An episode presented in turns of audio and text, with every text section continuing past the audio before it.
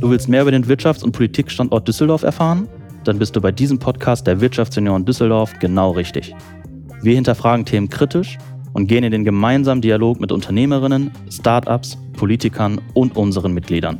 Hör rein und überzeug dich selbst. Ja, hallo, ich bin der Matthias Böttger vom Stadtstrand Düsseldorf. Hallo. Hallo, ich bin Andreas Knapp von Küstinfrosch und vom Stadtstrand Düsseldorf. Hallo, ich bin Natalia Girschewskaja vom Stadtstrand. Und ich bin Felix Aschenbrücker, Host von Auf ein Alt mit, dem Podcast von den Wirtschaftsjunioren. Und wir sind heute an einer ganz tollen Location. Wir genießen äh, sozusagen noch die warmen Sonnenstrahlen, die uns momentan hier noch begegnen, sitzen am Stadtstrand, genauer gesagt am Kunst- und Kulturstrand am Robert-Lehr-Ufer ähm, mhm. und an der Tonhalle. An der, an der, am Tonhallenufer sitzen. Am Tonhallenufer, genau. Sehr wichtig. Ähm, danke, Andreas, dass du mich da nochmal berichtigst. Der Stadtstrand die Düsseldorfer kennen ihn seit 2019 hier vertreten, mittlerweile mit drei Standorten. Deswegen bin ich ähm, sehr, sehr gespannt darauf, ähm, heute auch zu erfahren, wie ähm, auch eine Institution wie der Stadtstrand letzten Endes auch eine Zeit wie Corona erfahren hat, wie aber auch generell ähm, Kunst und Kultur sich in den letzten anderthalb Jahren verändert hat. Von daher, Andreas, steig doch gerne mal ein. Du bist der Initiator vom Stadtstrand. Was war der Hintergrund, als du dich damals dafür entschieden hast? Der Hintergrund des Stadtstrandes war ja eine ganz verrückte Geschichte. Wir sind ja eigentlich gar keine Gastronomen, sondern wir sind ja Architekten und Projektentwickler.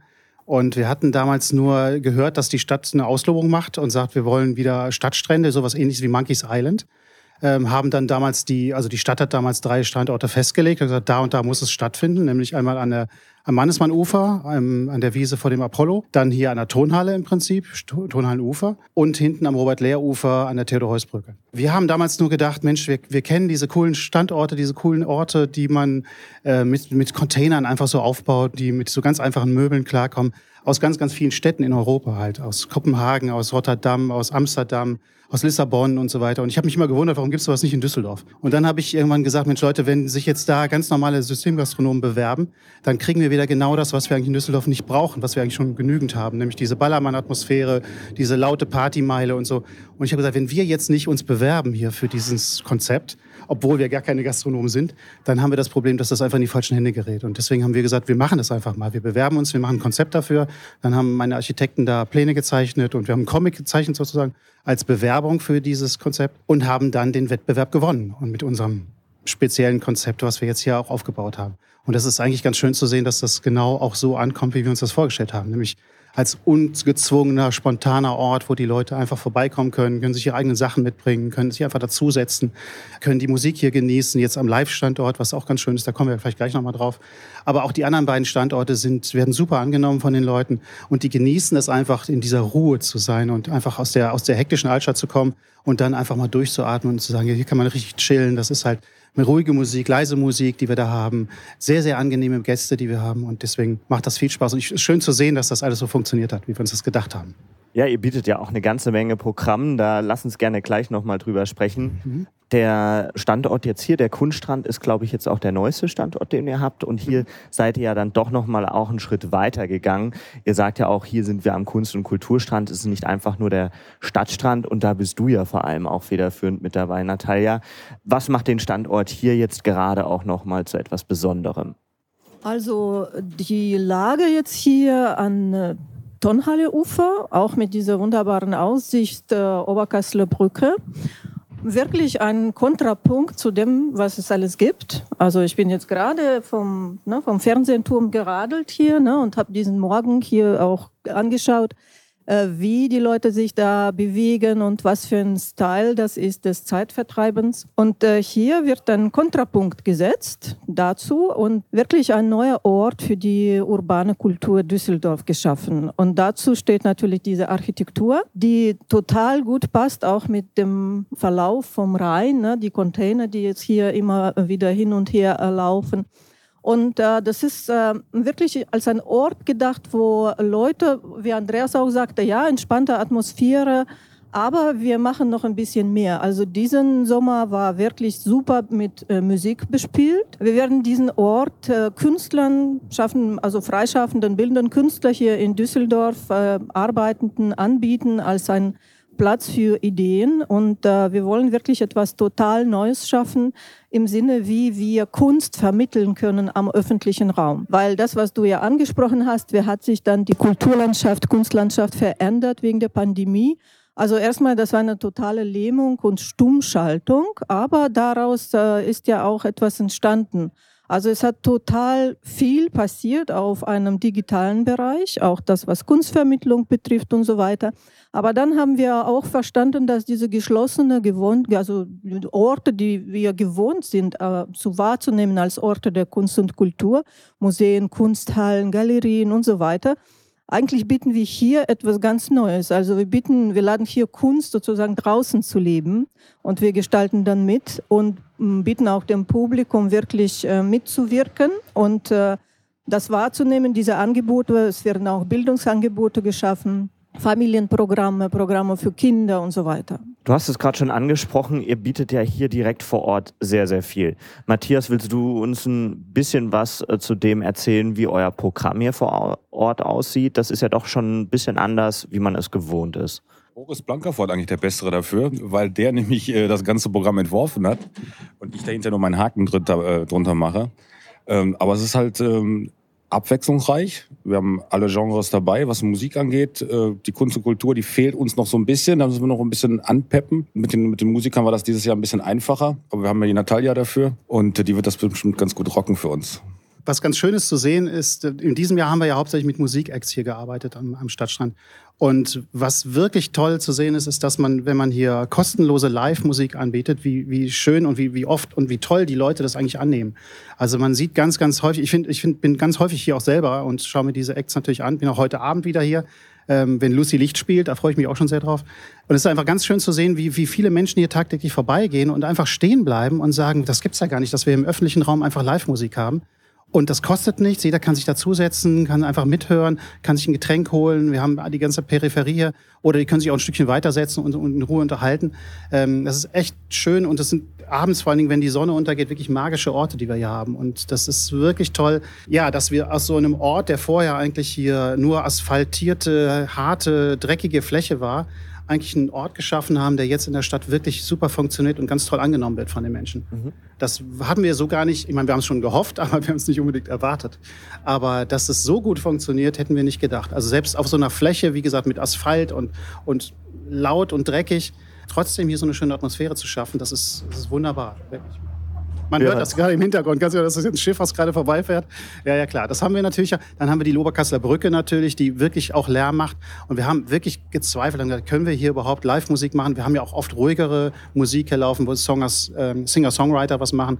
Ähm, aber das funktioniert wunderbar und äh, die Stimmung ist wirklich ganz besonders hier. Das sollte man echt mal genießen und mal herkommen, um das zu probieren. Ihr habt ja schon was sehr Einzigartiges hier geschaffen. Ähm, jetzt war es aber natürlich auch ähm, Corona-bedingt in den letzten anderthalb Jahren sehr schwierig, auch Menschen zusammenzubringen.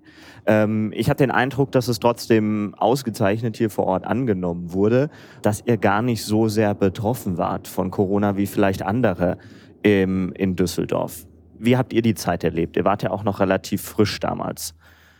Naja, das war 2019 hatten wir noch Glück, da war das ja noch gar nicht. Jetzt äh, mit den zwei Jahren Corona können wir natürlich sehen, dass wir mit der Außengastronomie eigentlich Glück hatten und da nicht so viele Einbußen hatten, äh, wie es eigentlich sein könnte. Deswegen sind wir eigentlich ganz mit einem blauen Auge noch davon gekommen. Ja, wir haben natürlich schon Einschnitte gehabt, dadurch, dass es den Lockdown gab, dass es den, den, ähm, äh, das Verweilverbot hier auch gab in Düsseldorf. Aber auf der anderen Seite, also klar, das hat uns im letzten oder in diesem Jahr dazu geführt, dass wir erst im Juni wirklich aufmachen konnten. Da haben wir natürlich viele Monate auch Verlust gefahren oder gar keine Umsätze gemacht. Das hat uns natürlich ganz weit zurückgeworfen.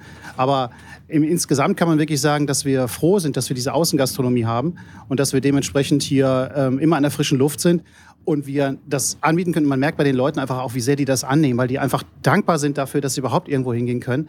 Und wir können sagen, wir haben hier einen Ort geschaffen, wo man eben an der frischen Luft ist, wo, wo die Ansteckungsgefahr wirklich minimal ist.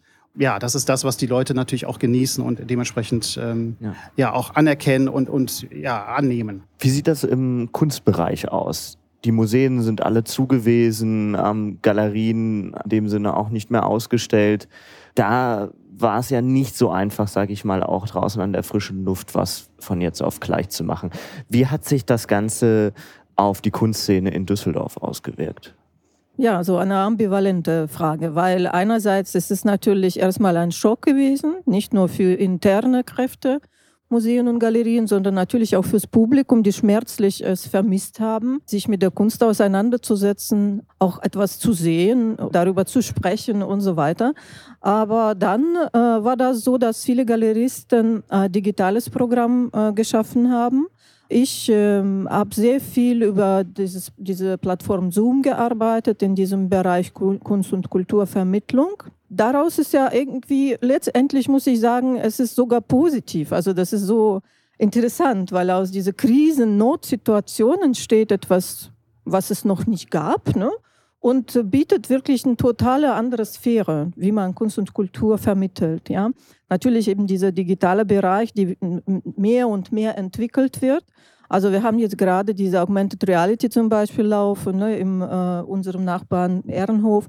Aber nicht nur das, sondern man kann ja auch kuratorische Projekte machen in so einem 3D-Bereich. Ja, man kann ja auch mit Künstlern viel arbeiten, geschweige denn einfach allen Führungen, die ja auch schon so wie normal betrachtet werden, eben im digitalen Bereich, so digitale Führungen.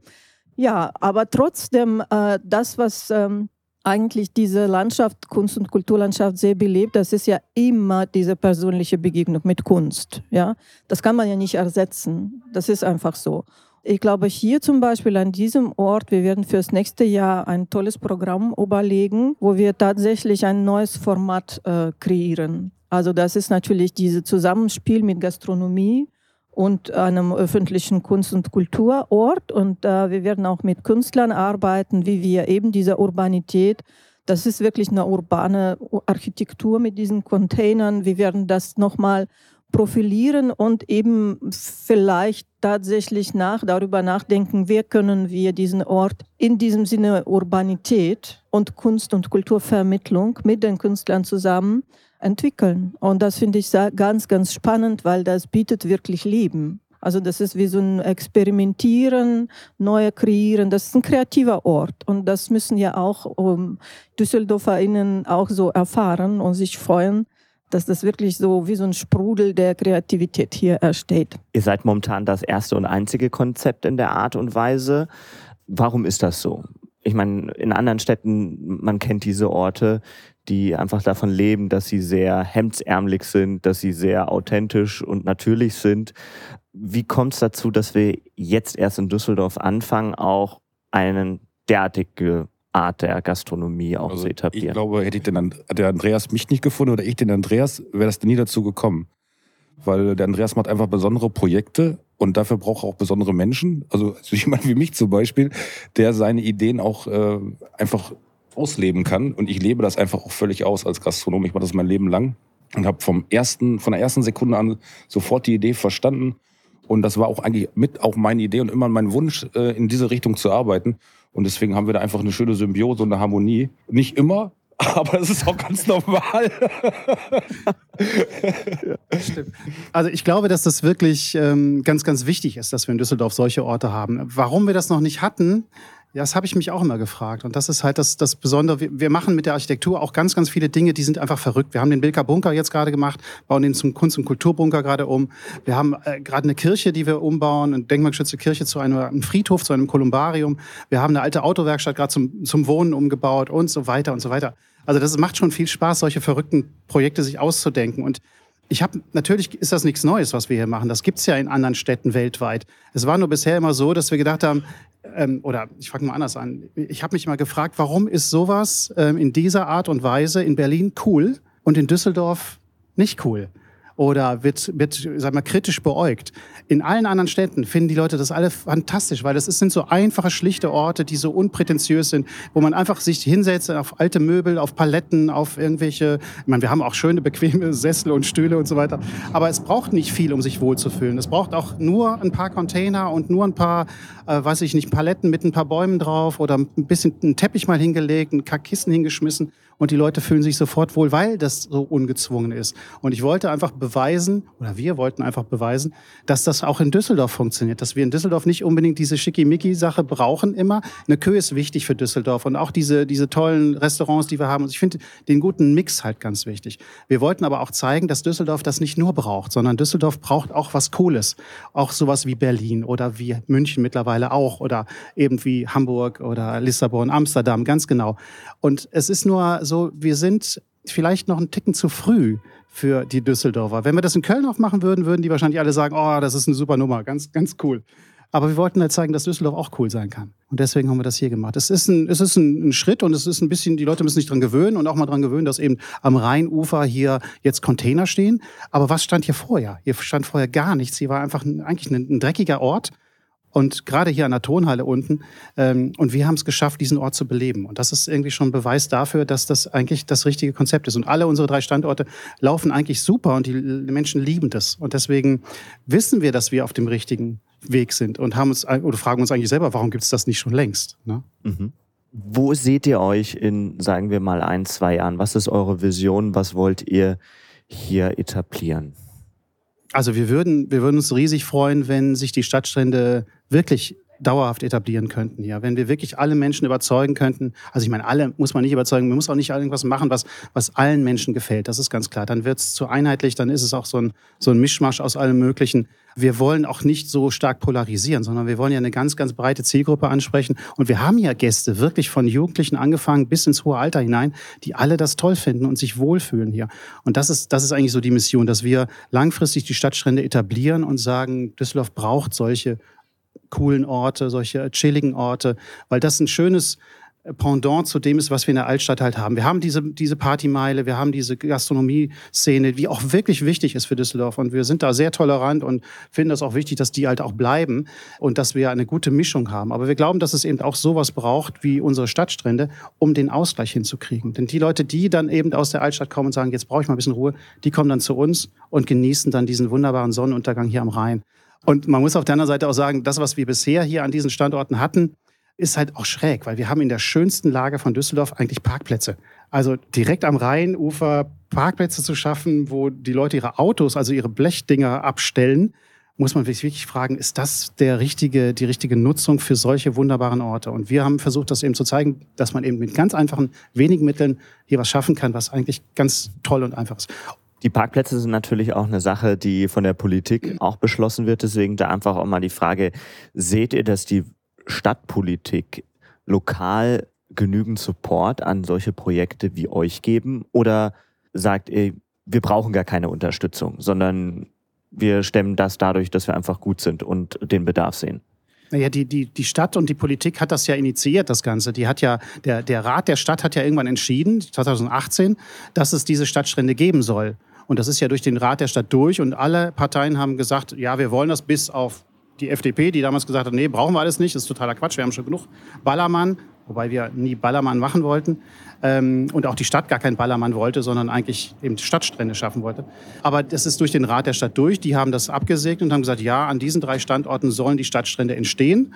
Und wir waren nur diejenigen, die das Konzept gemacht haben, was am besten angekommen ist, also mhm. was sozusagen den Wettbewerb gewonnen hat. Und der Support von der Stadt ist halt ähm, ja, wir würden uns schon wünschen, dass das ein bisschen mehr ist. Ja, die Stadtverwaltung bemüht sich da sehr und mit denen kommen wir auch super klar. Ähm, aus der Politik kommen immer mal wieder so ein paar Gegenstimmen und das, das ärgert uns einfach, weil das meistens Menschen sind, die noch nie am Stadtstrand waren und das noch nie erlebt haben und noch nie die Menschen hier gesehen haben, die das hier genießen. Und äh, ich, wenn man sich auch anschaut, wer zu uns kommt und was das für Menschen sind, dann kann man sich eigentlich nur freuen, dass wir diese Menschen hierher locken und dass diese Menschen sich bei uns aufhalten, weil das einfach ganz, ganz nette, ja, glückliche Menschen sind, die überhaupt überhaupt nicht Krawall oder, oder Alkohol im Sinn haben oder sich hier, hier als Partymeile das betrachten, sondern ganz im Gegenteil, die, die genießen, dass, dass es eben genau anders ist.